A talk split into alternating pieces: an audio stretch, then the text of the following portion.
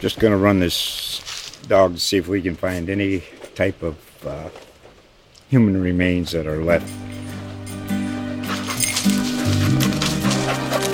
Listen to Where Secrets Go to Die The Disappearance of Derek Hennigan. From the Detroit Free Press, a new podcast set in the woods of Michigan's Upper Peninsula. Available on Apple, Spotify, Freep.com, or wherever you get your podcasts.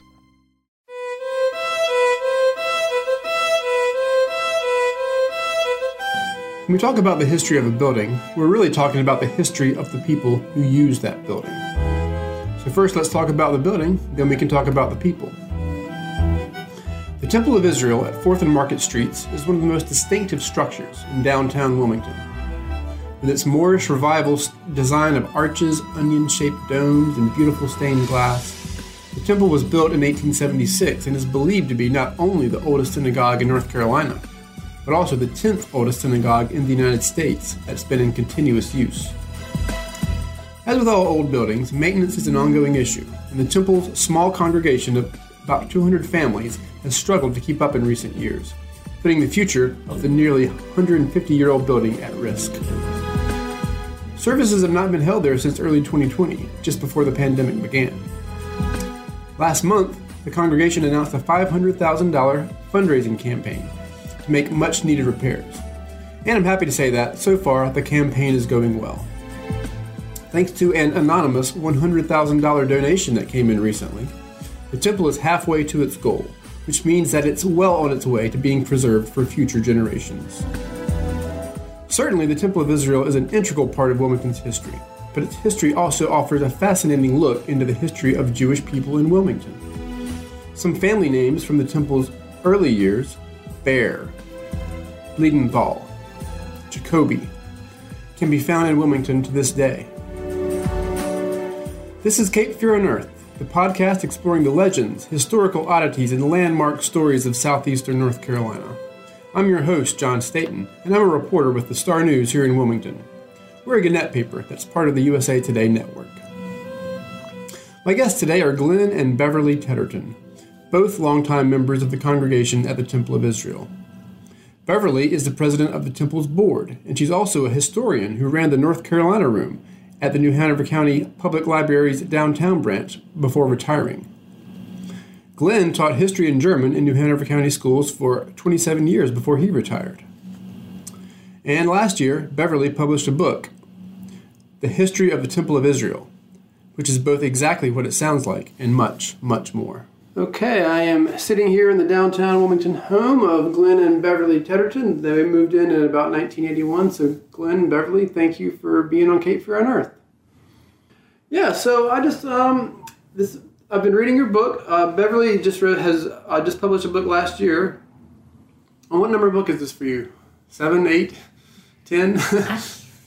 Quite a few. It's called The History of the Temple of Israel in Wilmington, North Carolina. And uh, the Temple of Israel, of course, is at 4th and Market Streets, and it was built in 1876. And the book is fascinating in that it's about the temple, but it also, of course, gets into the history of Jewish people in Wilmington and of you know Wilmington itself. And um, as me and Glen were talking about just a second ago, the temple dates to the 1870s, but there were Jewish people in Wilmington dating back to as pretty much as far as we have recorded history, almost, right? Right. Uh, the first Jews here were, um, you know, just you know one or two at a time, Right. and mostly Portuguese or, you know, Iberian Jews. Okay. If you know where the Lazarus house is, Yeah, I do. uh, the Lazaruses were Jews. Oh wow. Okay. All right. And that house is a little over two hundred years old. Wow. Okay. Yeah. So it's a long, it was a long history, obviously. And then, as you write in your book, in the middle 1800s, um, and then especially after the Civil War, um, more and more Jewish people started moving here. Kind of tell us about why, what kind of prompted that, you know, Jewish immigration into um, Of Wilmington. forty founding families, thirty-nine were German, and they were mostly Bavarian. And um, before unification of Germany, Bavaria had very restrictive rules on what Jews could do. Most of them lived in small towns. there could only be so many married Jews in, in those towns, and they couldn't just pick up and move to Munich or Nuremberg because there were restrictions on that too. So, for young Jewish men, uh, one of the things they could do was go somewhere else. Right. Also, the economy was changing. English uh, industrial fabrics was damaging to the rural economies of Germany because they sub they did textile work and Right. they couldn't compete with cheap factory cloth from Right. England. So the whole rural economy was kind of Yeah. So they moved to. Wilmington for sounds like for economic reasons, also social reasons. Well, you, in Wilmington was the center of transportation for North Carolina and part of South Carolina, and uh, there were opportunities here, and so the Jews were moving here from the middle of the century on Yeah. from Germany. Yeah, and so well then, as and then as the number of Jewish people in Wilmington began to increase, eventually they're going to want to have a house of worship, right? And that just naturally follows. And so Beverly, talk a little bit about. Um, I know that there was an early congregation that maybe uh, folded or didn't. It- um, it yes, so- didn't, yes, yes. yeah. So tell me a little bit about that and how you know the Temple of Israel, as you know, the building kind of came to be. Just six months or so. It didn't last very long, about six months.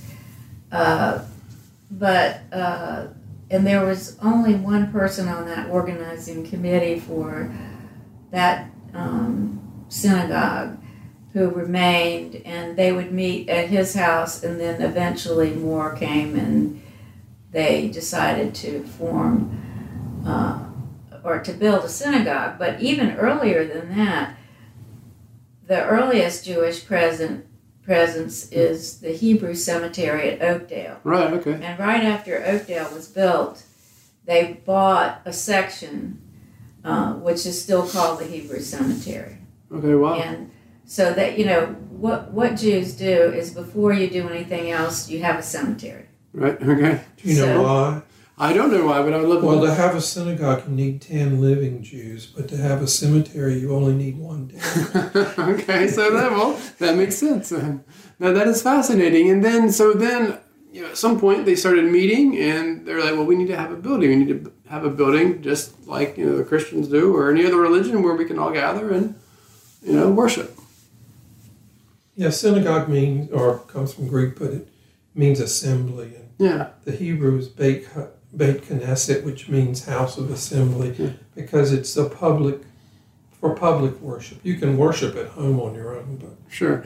Well, and then what this is fascinating to me as well is that not to say that you know Jews weren't discriminated against because as we were just talking about, they didn't get the right to hold to vote or hold public office in North Carolina until the until after the Civil War.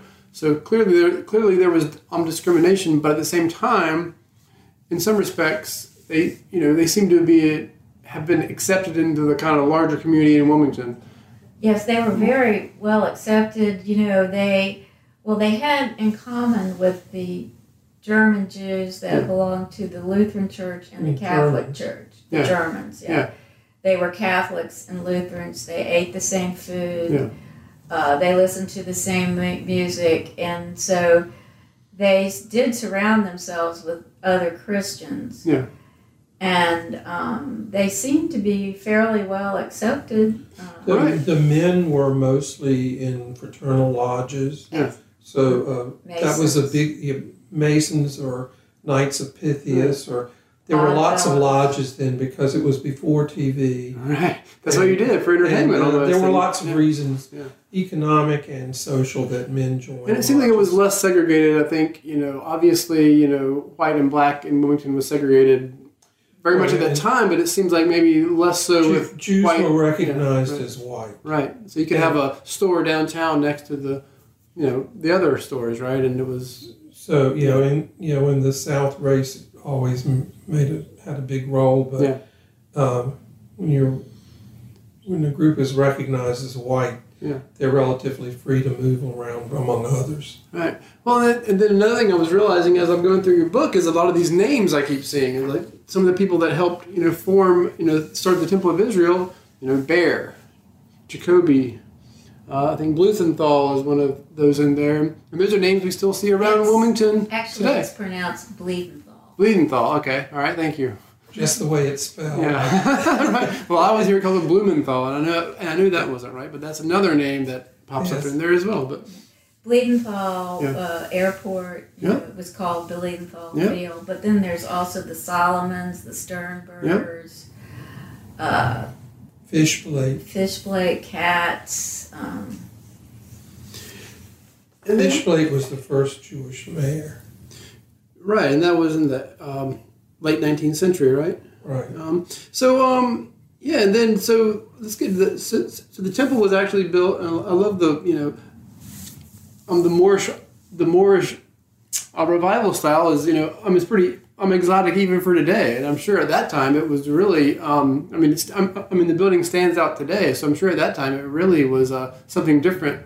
You know that woman had not seen that type of building. The architect Samuel Sloan had designed First Baptist and the previous First Presbyterian, the one Yeah. that burned in the 20s, and a bank. and a bank downtown. So he'd already done three buildings, and the bank had some Moorish elements. Yeah. He also designed the Octagon House in Natchez, Okay. which was in uh, True Blood. It was the, used as the home with the Vampire King of Mississippi. Okay, all I like saying well, I thought you were. and But- so he did some uh, other Moorish things. He was a Yeah. very well known 19th century architect from. And also, there were more. There was a big connection between Wilmington and Philadelphia because of the shipping, and uh, there was there were was a very famous Moorish style uh, temple in Philadelphia. And Sloan was Sloan lived in Philadelphia. Right. The, I'm the architect. Yeah. Well, then the Moorish style was popular in the 1870s. Uh, there were a lot of them in Europe and, and others in North America. There's just not many left now. And um, yeah, so then I love this part of your book, Beverly, and maybe you can talk a little bit about how you found some of this stuff. But they talk, you know, when they finally um, they did a groundbreaking, and it was a big deal. It sounds like they had a parade, they had you know music, they had you know, people talking, they had a I love that they had a cornet club that played a you know cornet was I mean that was pretty in the 19th century a brass instrument was probably pretty uh, pretty fancy. So um, it it was a big deal. It sounds like I mean like from the very start. I got did a lot of research um, in the temple records, Yeah. and I've also done research in national records in in uh, Cincinnati, where the Jewish archives is. But to be honest with you, I got a tremendous amount of information from the local newspapers. the Star News at, over at the over at the library, the North Carolina room where And You the worked for so long. there were other newspapers here at that time too. Um, Yeah. But yeah, a lot of it came from the newspaper. In, in what we call Rosenthal Hall, which is the basement of the temple, Mhm.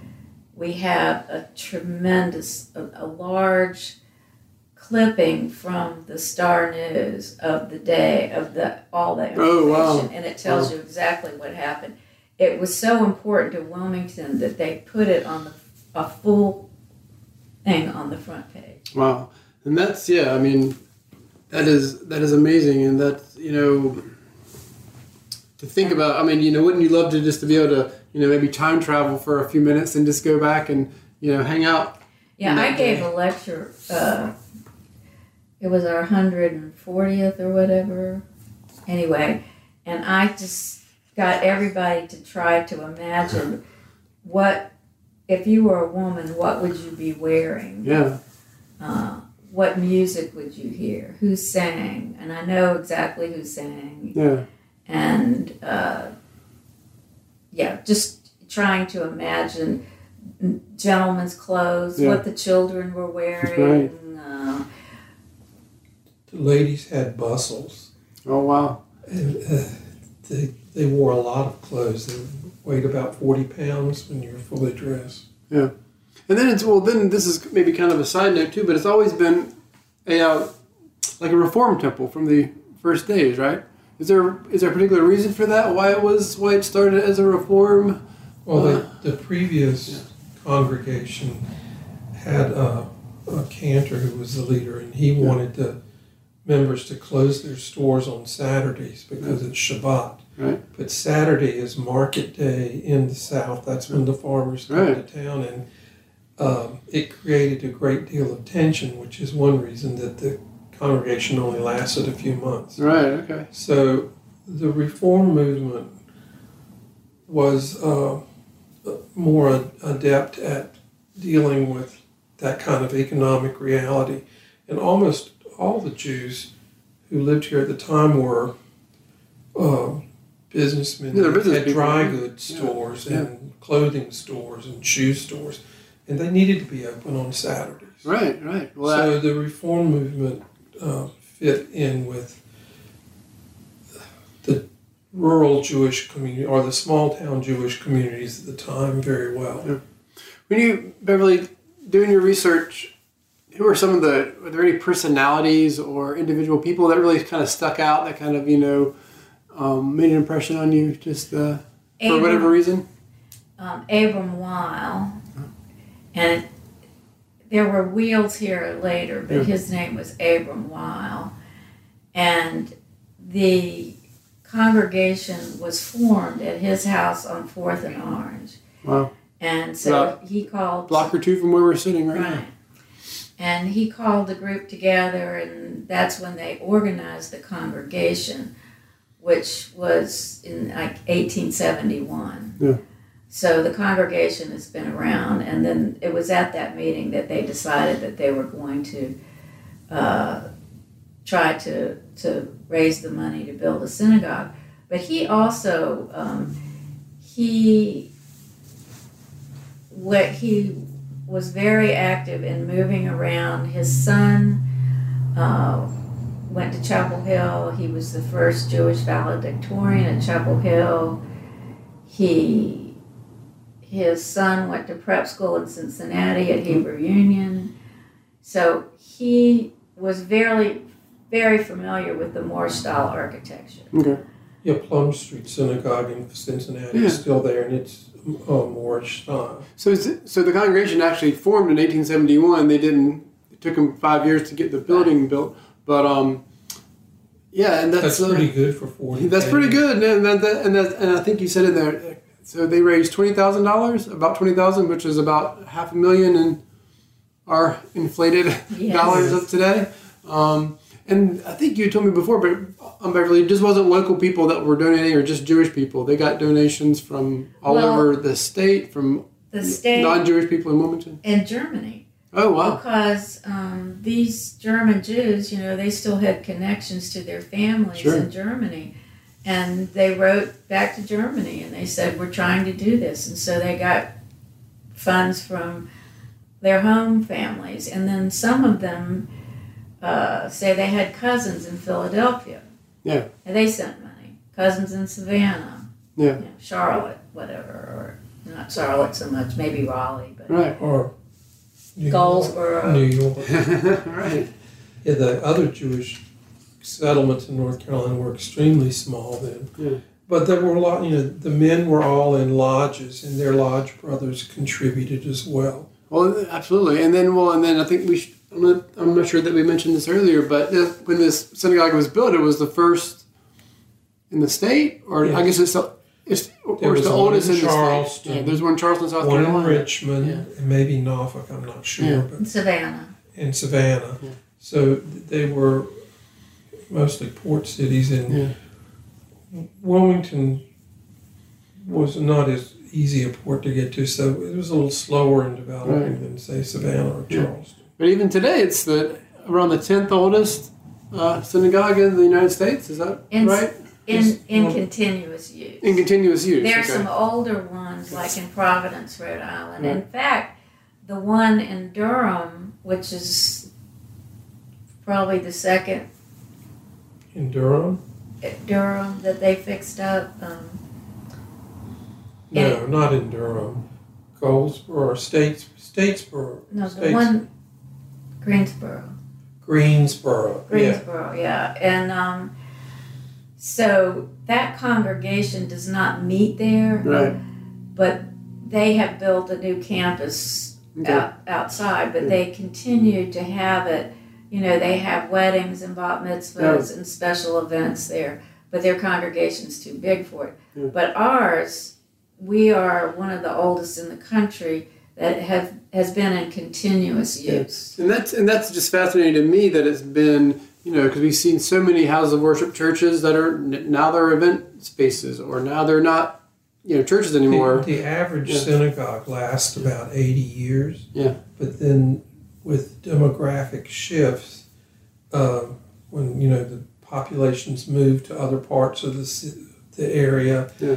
um, it, it just makes it harder to keep going. But Yeah. Yeah. in Wilmington, uh, particularly with the developments in Leland and uh, surrounding areas in Brunswick County, uh, our congregation is right back in the center of the community. Yeah, yeah, and there's about and and so there's about 200 families today that are um, part of the congregation. What was the is that the most it's ever been, or like, or is there a certain point there's a Oh, maybe a- there's been a height of We've been uh, we Membership. It, it fluctuates because Yeah, people sure. move in and out, and some people check out permanently. sure they do. so uh, uh, it's uh, it was much smaller when we joined in the '80s. Yeah. Then when the interstate came, things picked up more. So, uh, but we have members from Chocowinity Oh, wow. to Myrtle Beach, and because we do a lot on Zoom and Yeah, yeah. Facebook, they can participate, and that COVID's really Yeah. increased our use of that kind of technology.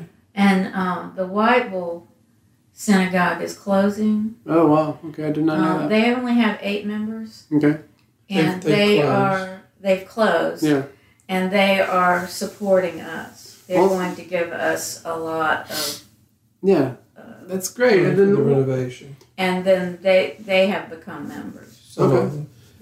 And some have joined B'nai Israel or in Myrtle Beach. They, you know, the Yeah. congregation, there's only three Jews still living in Whiteville. The right.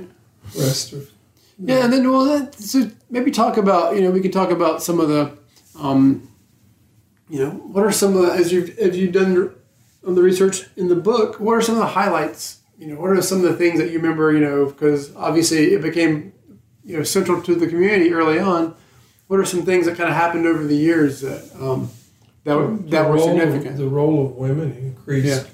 Um, our daughter was the first woman to say the blessing over the wine. oh wow. It was traditionally something that men said, and um, she was a teenager when she did that. Yeah. So you know, women, the role of women has increased, and uh, Beverly's the fourth woman president since we've been members, and Okay. so that's a that's a change in the movement. We just celebrated 50 years of uh, women rabbis in our movement.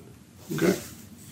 But you know, uh, when it's 50 years for the whole movement, Yeah. it still takes a long time to filter down to us. Right. Uh, individual synagogue. Well, and then let's talk a little bit about what you know. Well, actually, let me step back a second. What was the last time that you know? What, was the last in-person um, gathering you had at the temple before COVID and before? Uh, well, was it just was it like right March, before COVID? just before things Yeah. shut down, we invited Marcie Cohen Ferris, Yeah. uh, who taught um, Southern food courses Yeah. at Chapel Hill, and she also had a course on Southern Jewish food. And so we invited her down. We took some of her recipes and some other Jewish recipes we had, and Yeah. we had a big dinner. Yeah. Uh, Her and- book is her Matzo Ball. and- matzo ball gumbo. Oh wow! And uh, so she came down and gave a talk, and we filled our uh, hall at the Reedman Center, Mhm. and uh, she gave a talk at the temple. So that was uh, almost the last thing we had. We had one more Shabbat after that, and then things shut down for COVID. Yeah, Uh, and we've met a few times over at the Reedman Center since then. But yeah, and then well, let's talk a little, little bit about the building itself because um, you know, it's an old building. You guys live in an old house. I live in an old house.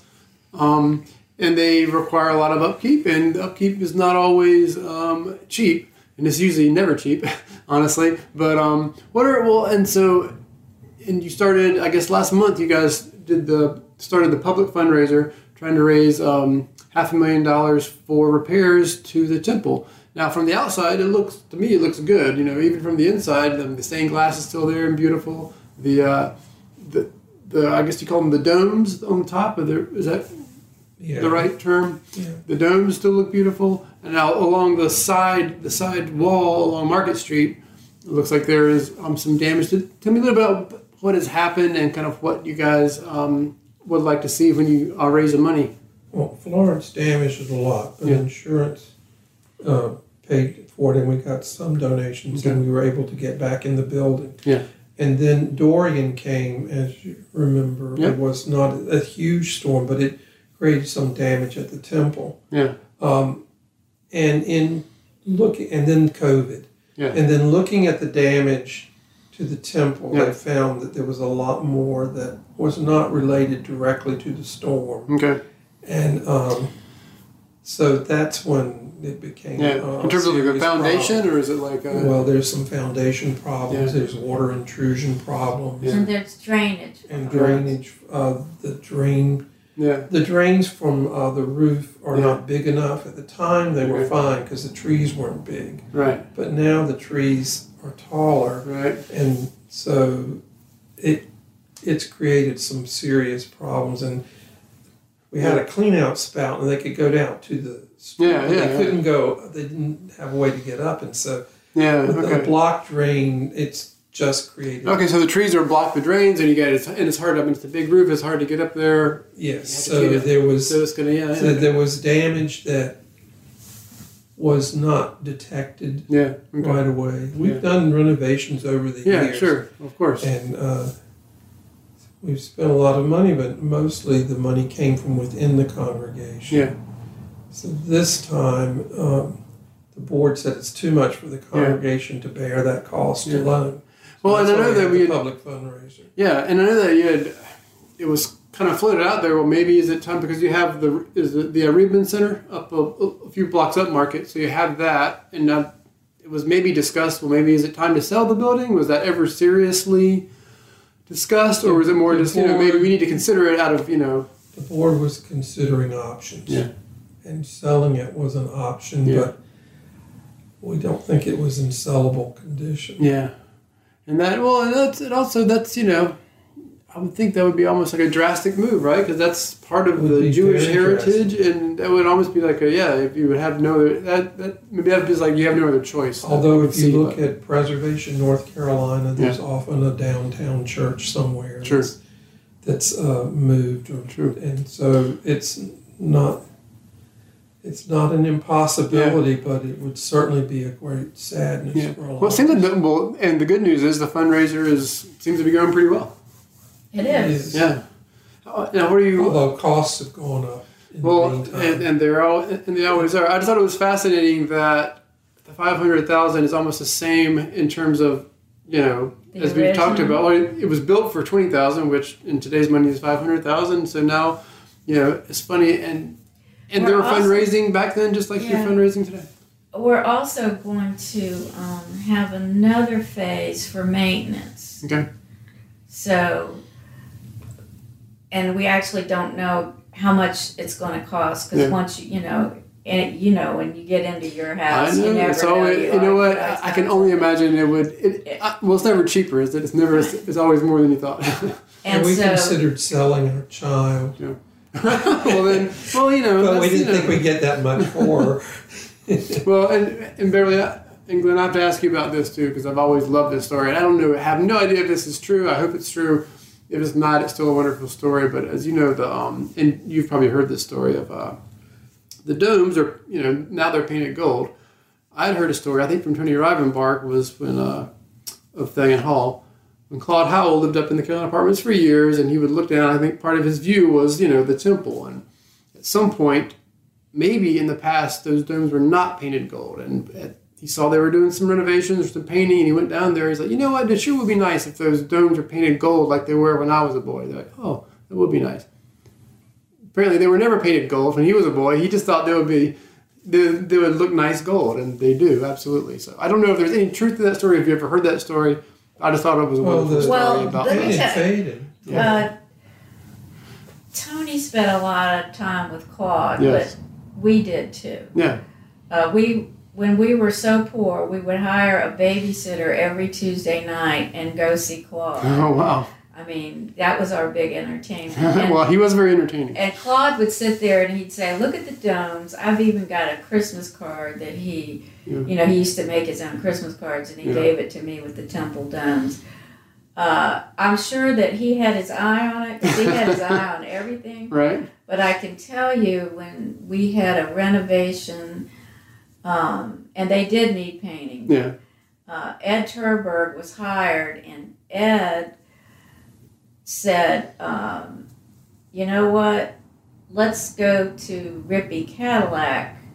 And he got gold Cadillac paint, and that's what they used to paint. Wow, that's amazing. And they've been gold ever since. This is probably in the eighties. Yeah. Yeah. Although, I can't remember another Early color. nineties, eighties. Yeah. Yeah. and I'm not And sure. if you look at the cover of the book, yeah. and that is an original watercolor. Yeah, they're kind of goldish orange. Yeah, yeah. they're kind of burnt orange, maybe. Uh, yeah.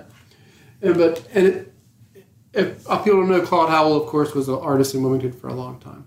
But um, yeah. So what? Um, so moving forward, what do you see? You know, I guess ideally, you know, two, three, five years from now, you know, where do you where do you see the temple? Because you have, you know, um, the Rabin Center, you can meet there and do, um, you know, synagogue activities there. What do you see the role of the building Well, being? You know, like- we'd like to use the building Yeah. more than just Friday evenings. And, yeah, um, Wilmington's uh, destination wedding Yeah. uh, city, and so I've been to a wedding there, and it's been, Uh, yeah, we would like to, you know, be able to rent it more for weddings. Also, I mean, But you know, for our bar mitzvah, Sure. name mitzvot, and um, other special events, Yeah. we, we and tend to high use it. holidays too. yeah, Yeah, But also, I have, I can't tell you, pro- I've taken probably thousands of people through that building wow, Oh, no, I believe it. on tours. Um, you know, we got a call last week. A person who's doing a Netflix series Yeah, called us up and said, uh, "Could you could you show me the temple Yeah. and the Hebrew cemetery?" And we took her around. well, it'd be a beautiful, uh, and it would be a beautiful. Um, I don't know. I assume stuff has been filmed in or around Yes. there. Oh yeah, uh, uh, Rabbi Sidlovsky, the Yeah. last rabbi, was in a film doing a wedding, Okay. a Jewish wedding there. We told him he didn't look rabbinical enough to be in it, but he was only in for about thirty seconds. Right. Well, it is. I mean, it has got. But I he mean, was in the building. It is it is very historically significant just because of I mean it's got the beautiful arches and the stained glass and the domes and I mean it's just a beautiful building. And at the news conference, I think it was Rob Zapple who said that he has always thought of the temple being right in the heart of the historic mm. buildings because you've got Thalian Hall down the street, you've Yeah. got the Bellamy, you've Yeah. got St. James, and these large, mostly public buildings Yep. are right in the heart of the historic district, and also, of course, the Burgwin Wright House Yeah. down the street. So, Yeah, it's part of the fabric of the community, and that's one of the reasons we were able to get a lot of donations from this neighborhood. we also got donations um, from uh, former members and families in Greensboro, Winston Salem, Charlotte. Uh, Well, that is just wonderful to hear, and as people, you know, like you said, people have a lot of love for this building and this congregation in this town. So I think it's you know that says a lot that um, that people are willing to you know give, like you said, when they don't even live here. Yeah, So- we've we've been helpful in, in times too. When Front Street Methodist Church Yeah. burned in the 1880s, we invited the Methodists to come to the temple for Sunday. Yeah. And they did for three years while they were building their new church on Mulberry Street. Wow. And they named it Grace, and the street name eventually changed too. Yeah, when that one burned, they met at the Lutheran Hall while they built the one they have now. well. So Mulberry is what Grace Street used to be called. Yeah. Okay. Um, well, so what else should we talk about about the on the temple? What is um you know if um you you guys have been there, going there for so long? What is what's a what's a good memory you have um, of it or being in services there? Just anything that happened there? Um, there's so many, but of course, you know, when you have a child, Yeah.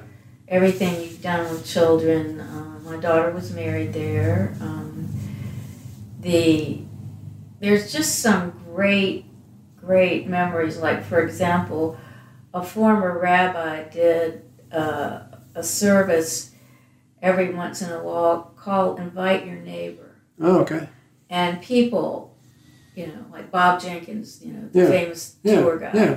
Bob called me up and he said, I've been dying to get in that building and I'm dying to know about Judaism. So not only did people come, number one, to learn about Jewish faith, but they came because they wanted to go in the building. I've taken uh, congressmen, or Yeah. congressmen through here, and they would say to me, I've been driving by past this place Yeah. all my life and I've always wanted to go in. Yeah. Well, um, Beverly Tetterton, Glen Tetterton, thank you so much for your time and for um, talking with uh, Cape Fear Unearthed about the Temple of Israel. Thank you. You gotta be, you, you need to be over there in five minutes. And that's it for this episode of Cape Fear Unearthed and our look at Wilmington's Temple of Israel. We'll be back soon with another chapter of Wilmington history. Till then, make sure you're a member of our Facebook group where listeners can ask questions about our episodes and share their own memories of the region's history. In that group, I post extra content from each episode and links to all my coverage of local history for the Star News. You can find that group by searching Cape Fear Unearthed on Facebook. Don't forget to sign up for the Cape Fear Unearthed newsletter that goes out every Thursday. Sign up for the newsletter at starnewsonline.com slash newsletters. Cape Fear Unearthed was written, edited, and hosted by yours truly, John Staton. You can find more of my work at starnewsonline.com. Additional editing was done by Adam Fish. This podcast is made possible by listeners and readers like you. Support local journalism and Cape Fear Unearthed by subscribing to the Star News today at starnewsonline.com slash subscribe. And you know what? While you're subscribing to things, be sure to subscribe to this podcast on Apple Podcasts or wherever you stream this show so you'll never miss an episode. While you're there, leave us a review, which will help even more people find Cape Fear Unearthed. Till then, get out and explore the Cape Fear region on your own. You never know what you might unearth.